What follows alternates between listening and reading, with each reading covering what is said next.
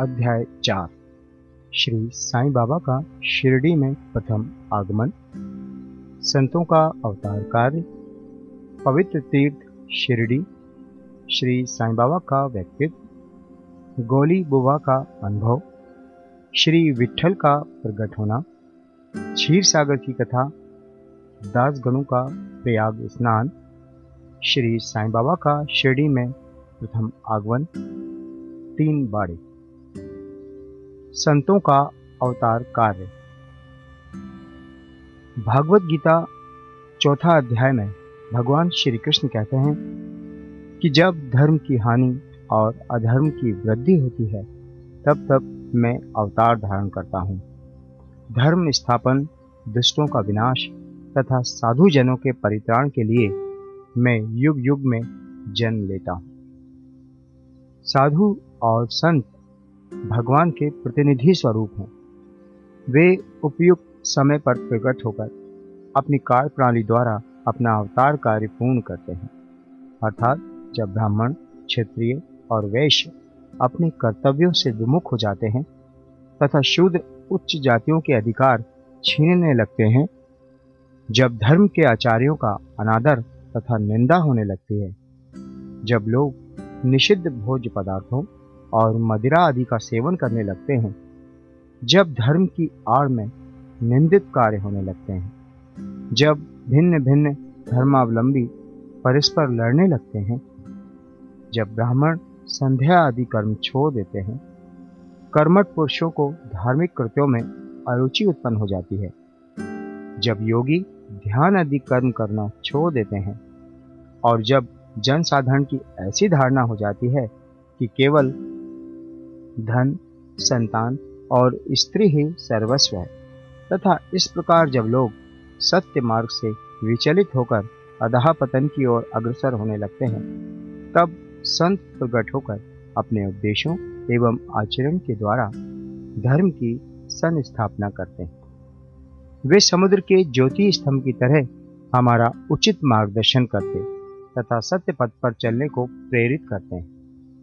इसी मार्ग पर अनेक संत, निर्वतीनाथ, ज्ञानदेव, मुक्ताबाई, नामदेव, गौरा, गोणाई, एकनाथ, तुकाराम, नरहरि नरसी भाई सजन कसाई, सावंता माली और रामदास तथा कई अन्य संत सत्य मार्ग का दिग्दर्शन कराने हेतु भिन्न भिन्न अवसरों पर प्रकट हुए और इन सब के पश्चात शिरडी में श्री साईं बाबा का अवतार हुआ। पवित्र तीर्थ शिरडी, अहमदनगर ज़िले में गोदावरी नदी के तट बड़े ही भाग्यशाली हैं, जिन पर अनेक संतों ने जन्म धारण किया और अनेकों ने वहाँ आश्रय पाया। ऐसे संतों में श्री ज्ञानेश्वर महाराज प्रमुख थे। शिरडी, अहमदनगर ज़िले के कोपरगांव तालुका में है। गोदावरी नदी पार करने के पश्चात मार्ग सीधा शिरडी को जाता है। आठ मील चलने के पर जब आप नीमगांव पहुँचेंगे तो वहाँ से शिरडी दृष्टिगोचर होने लगती है। कृष्णा नदी के तट पर अन्य तीर्थ स्थान गाणगापुर, नरसिंहवाड़ी और औदम्बुर के समान ही शिरडी भी प्रसिद्ध तीर्थ है, जिस प्रकार दामोजी ने मंगलवेड़ा को, जो कि पंडरपुर के समीप है, समर्थ रामदास ने सज्जनगढ़ को, दत्त अवतार श्री नरसिंह सरस्वती ने बाड़ी को पवित्र किया। उसी प्रकार श्री साईनाथ ने शिरडी में अवतीर्ण होकर उसे पावन बनाया। श्री साईं बाबा का व्यक्तित्व। श्री साईं बाबा के सानिध्य से शिरडी का महत्व विशेष बढ़ गया। अब हम उनके चरित्र का अवलोकन करेंगे। उन्होंने इस भव सागर पर विजय प्राप्त कर ली थी, जिसे पार करना महान दुष्कर तथा कठिन है। शांति उनका आभूषण था, तथा वे ज्ञान की साक्षात प्रतिमा थे। वैष्णव भक्त सदैव वहाँ आश्रय पाते थे। दान वीरों में वे राजा कर्ण के समान थे। वे समस्त सारों के सार रूप थे। ऐहिक पदार्थों से उन्हें अरुचि थी।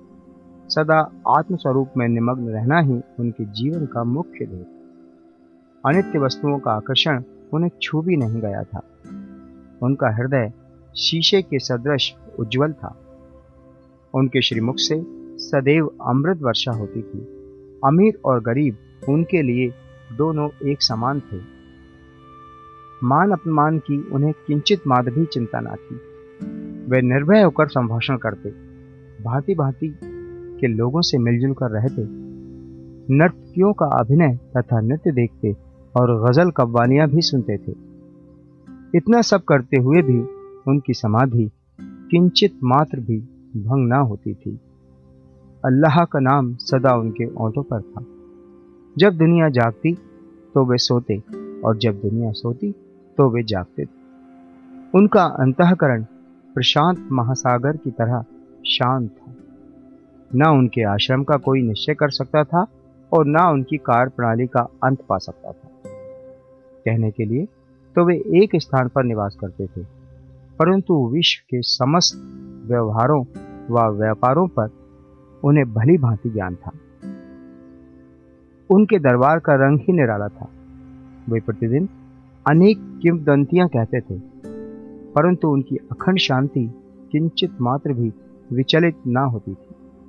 वे सदा मस्जिद की दीवार के सहारे बैठे रहते थे, तथा प्रातः, मध्यान्ह और सायंकाल, लेंडी और चावड़ी की ओर वायु सेवन करने भी जाते थे तो भी सदा आत्मस्थित ही रहते थे। स्वतः सिद्ध होकर भी वे साधकों के समान आचरण करते थे। वे विनम्र, दयालु तथा अभिमान रहित थे। उन्होंने सबको सदा सुख पहुँचाया। ऐसे थे श्री साईं बाबा, जिनके श्री चरणों का स्पर्श कर शिरडी पावन बन गई। उसका महत्व असाधारण हो गया। जिस प्रकार ज्ञानेश्वर ने आलंदी और एकनाथ ने पैठण का उत्थान किया, वही गति श्री साई बाबा द्वारा शिरडी को प्राप्त हुई। शिरडी के फूल, पत्ते, कंकड़ और पत्थर भी धन्य हैं, जिन्हें श्री साई चरण अम्बुजों का चुम्बन तथा उनकी चरण रज मस्तक पर धारण करने का सौभाग्य प्राप्त हुआ। भक्तगण को शिरडी एक दूसरा पंढरपुर, जगन्नाथपुरी, द्वारिका बनारस महाकालेश्वर तथा गोकर्ण महाबलेश्वर बन गई। श्री साईं का दर्शन करना ही भक्तों का वेद मंत्र था, जिसके परिणाम स्वरूप आसक्ति घटती और आत्मदर्शन का पथ सुगम होता था। उनका श्री दर्शन ही योग साधन था और उनसे वार्तालाप करने से समस्त पाप नष्ट हो जाते उनका पाद सेवन करना ही त्रिवेणी स्नान के समान था। तथा चरणामृत पान करने मात्र से ही समस्त इच्छाओं की तृप्ति होती थी। उनकी आज्ञा हमारे लिए वेद सदृश थी।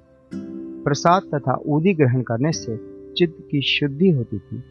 वे ही हमारे राम और कृष्ण थे, जिन्होंने हमें मुक्ति प्रदान की। वे ही हमारे परब्रह्म थे। वे छंदों से परे रहते तथा कभी निराश व हताश नहीं होते थे।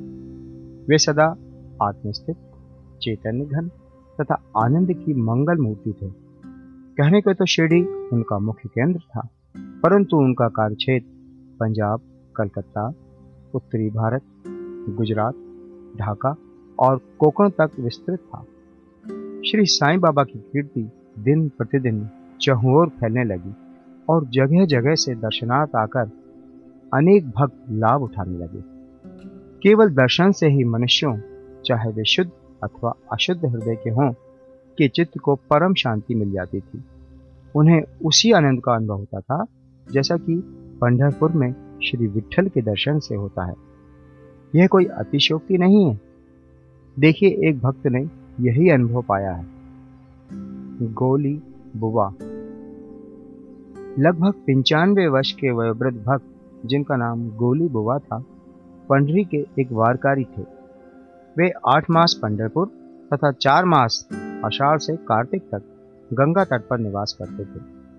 सामान ढोने के लिए वे एक गधे को अपने पास रखते और एक शिष्य भी सदैव उनके साथ रहता था। वे प्रतिवर्ष वारी लेकर पंढरपुर जाते और लौटते समय श्री बाबा के दर्शनार्थ शिरडी आते थे। बाबा पर उनका अगाध प्रेम था। वे बाबा की ओर एक टक निहारते और कह उठते थे कि ये तो श्री पंडरीनाथ, श्री विठल के अवतार हैं, जो अनाथ नाथ दीन दयालु और दीनों के नाथ गोली बुआ श्री बिठोवा के परम भक्त थे। उन्होंने अनेक बार पंडरी की यात्रा की तथा प्रत्यक्ष अनुभव किया कि श्री साईं बाबा सचमुच में ही पंडरीनाथ हैं। श्री साईं बाबा की ईश्वर चिंतन और भजन में विशेष अभिरुचि। वे सदैव अल्लाह मालिक पुकारते तथा भक्तों से कीर्तन सप्ताह करवाते थे। इसे नाम सप्ताह भी कहते हैं। एक बार उन्होंने दासगणों को कीर्तन सप्ताह करने की आज्ञा दी। दासगणों ने बाबा से कहा कि आपकी आज्ञा मुझे शिरोधार है, परंतु इस बात का आश्वासन मिलना चाहिए कि सप्ताह के अंत में विठल के विठल अवश्य प्रकट होंगे। परंतु इस बात का आश्वासन मिलना चाहिए कि सप्ताह के अंत में विठल अवश्य प्रकट होंगे। बाबा ने अपना हृदय स्पर्श करते हुए कहा कि विठल अवश्य प्रकट हो। परंतु साथ ही भक्तों में श्रद्धा व तीव्र उत्सुकता का होना भी अनिवार्य है। ठाकुर नाथ की डंकुरी विठल की पंडरी, रणछोड़ की द्वारका, यही तो है। किसी को दूर जाने की आवश्यकता नहीं है। क्या विठल कहीं बाहर से आएँगे? वे तो यहीं विराजमान है। जब भक्तों में प्रेम और भक्ति का शोध प्रभावित होगा तो विठल स्वयं ही वहाँ प्रकट हो जाएँगे।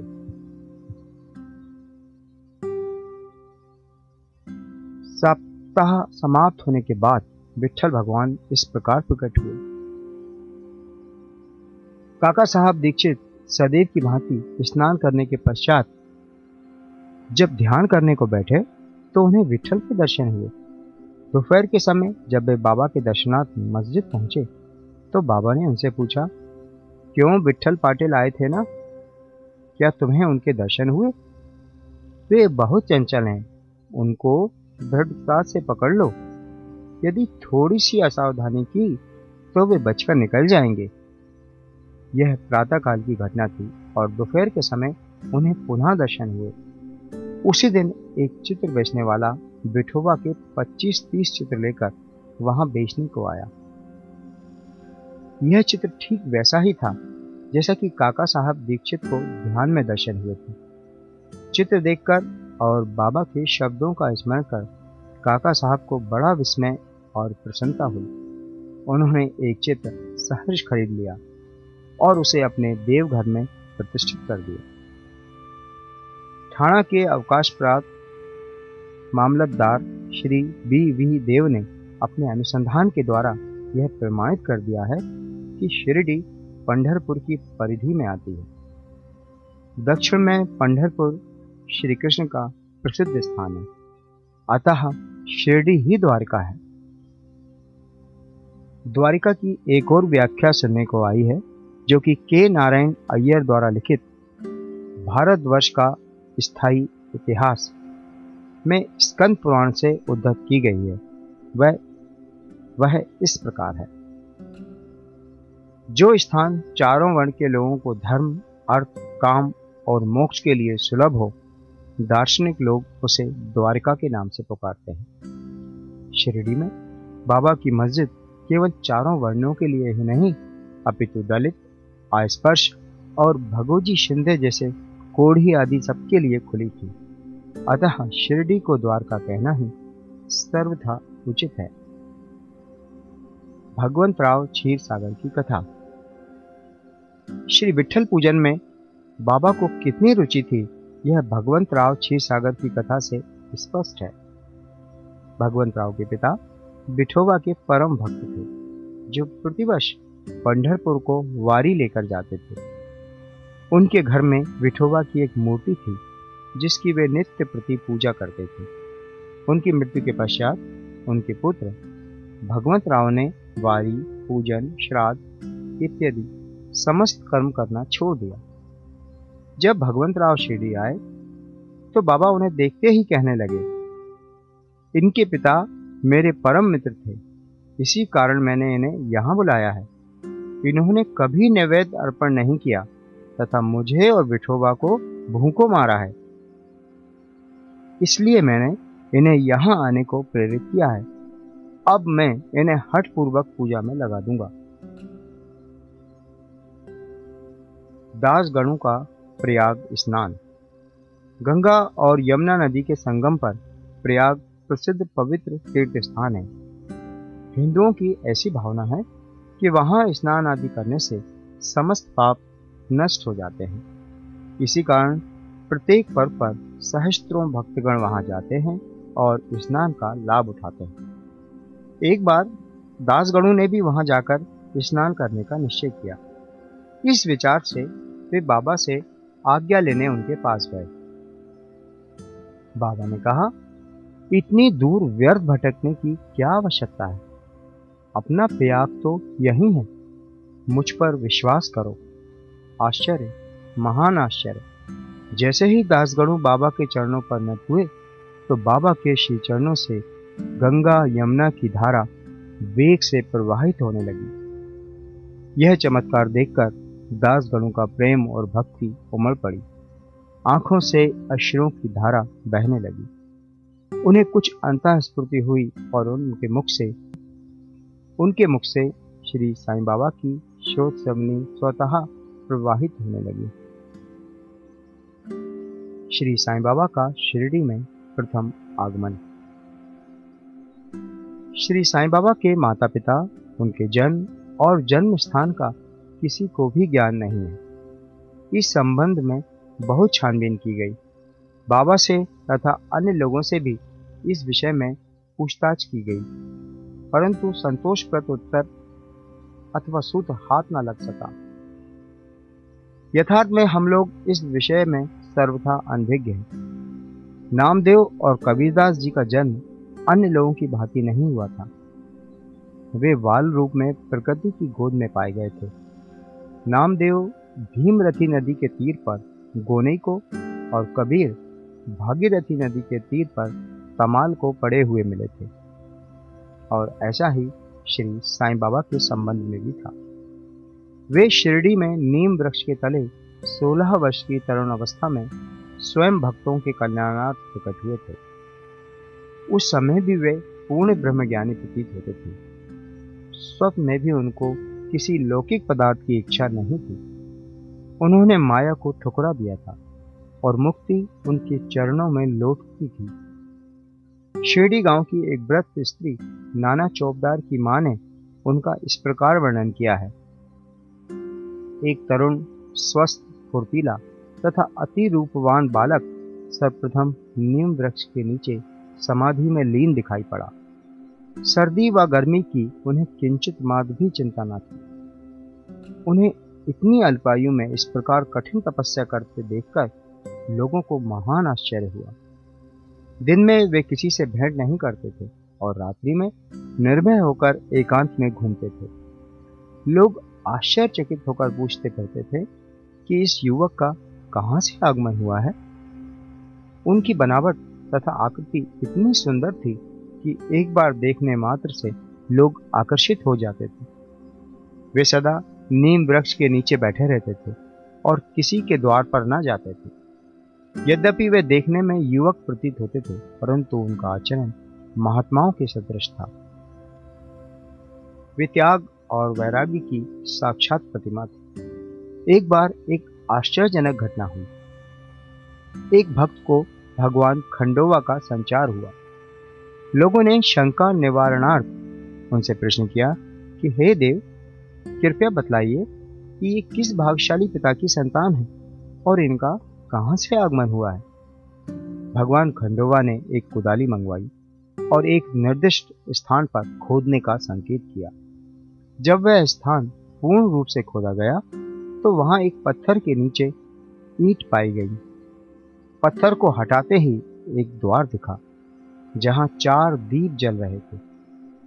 उन दरवाजों का मार्ग एक गुफा में जाता था, जहाँ गौमुखी आकार की इमारत, लकड़ी के तख्ते, मालाएँ आदि दिखाई पड़ी। भगवान खंडोवा कहने लगे कि इस युवक ने इस स्थान पर 12 वर्ष तपस्या की है। तब लोग युवक से प्रश्न करने लगे। परंतु उसने यह कहकर बात टाल दी कि यह मेरे गुरु, श्री गुरुदेव की पवित्र भूमि है। अतएव मेरा पूज्य स्थान है। तब लोगों ने उस दरवाजे को पूर्ववत बंद कर दिया। जिस प्रकार अश्वत्थ तथा औदुम्बर का वृक्ष पवित्र माने जाते हैं, उसी प्रकार बाबा ने भी इस नीम वृक्ष को उतना ही पवित्र माना और प्रेम किया। महलसापति तथा शिरडी के अन्य भक्त इस स्थान को बाबा के गुरु की समाधि मानकर सदैव नमन किया करते हैं। तीन वाड़े। नीम वृक्ष के आसपास की भूमि श्री हरि विनायक साठे ने मोल ले ली और उस स्थान पर एक विशाल भवन का निर्माण किया, जिसका नाम साठेवाड़ा रखा गया। बाहर से आने वाले यात्रियों के लिए वह बाड़ा ही एकमात्र विश्राम स्थान था, जहाँ सदैव भीड़ रहा करती थी। नीम वृक्ष के नीचे चारों ओर चबूतरा बांधा गया। सीढ़ियों के नीचे दक्षिण की ओर एक छोटा सा मंदिर है, जहाँ भक्त लोग चबूतरे के ऊपर उत्तराभिमुख होकर बैठते हैं। ऐसा विश्वास किया जाता है कि जो भक्त गुरुवार तथा शुक्रवार की संध्या को वहाँ धूप, अगरबत्ती आदि सुगंधित पदार्थ जलाते हैं वे ईश कृपा से सदैव सुखी होंगे। यह बाड़ा बहुत पुराना तथा जीर्ण शीर्ण स्थिति में था, तथा इसके जीर्णोद्धार की नितांत आवश्यकता थी, जो संस्थान द्वारा पूर्ण कर दी गई। कुछ समय के पश्चात एक दूसरे वाड़े का निर्माण हुआ, जिसका नाम दीक्षित वाड़ा रखा गया।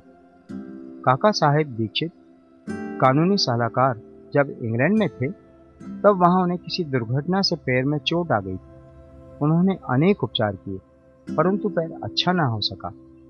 नाना साहब चंदोरकर ने उन्हें बाबा की कृपा प्राप्त करने का परामर्श दिया। इसलिए उन्होंने सन 1909 में बाबा के दर्शन किए। उन्होंने बाबा से पैर के बदले अपने मन की पंगुता दूर करने की प्रार्थना की।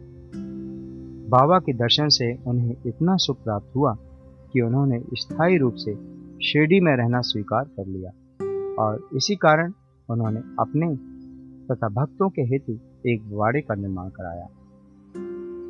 इस भवन का शिलान्यास दिनांक 9 दिसंबर 1910 को किया गया। उसी दिन अन्य दो विशेष घटनाएँ घटित हुई। पहली, श्री दादा साहब खापड़े को घर वापस लौटने की अनुमति प्राप्त हो गई और दूसरी, चावड़ी में रात्रि को आरती आरंभ हो गई। कुछ समय में बाड़ा संपूर्ण रूप से बन गया और रामनवमी में के शुभ अवसर पर उसका यथाविधि उद्घाटन कर दिया गया। इसके बाद एक और बाड़ा मानो एक शाही भवन नागपुर के प्रसिद्ध श्रीमंत बूटी ने बनवाया। इस भवन के निर्माण में बहुत धनराशि लगाई।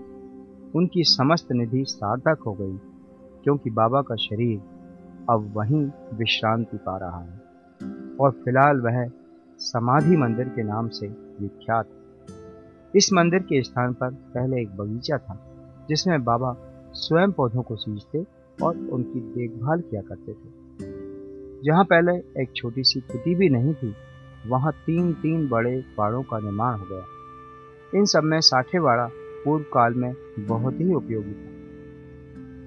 बगीचे की कथा, बामन तात्या की सहायता से स्वयं बगीचे की देखभाल, शिरडी से श्री साईं बाबा की अस्थायी अनुपस्थिति, तथा चाँद पाटिल की बारात में पुनः शिरडी लौटना, देवीदास, जानकीदास और गंगागीर की संगति।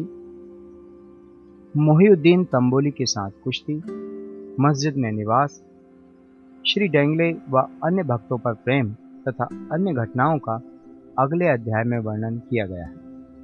श्री सद्गुरु साईनाथ परमस्तु शुभम भवतु।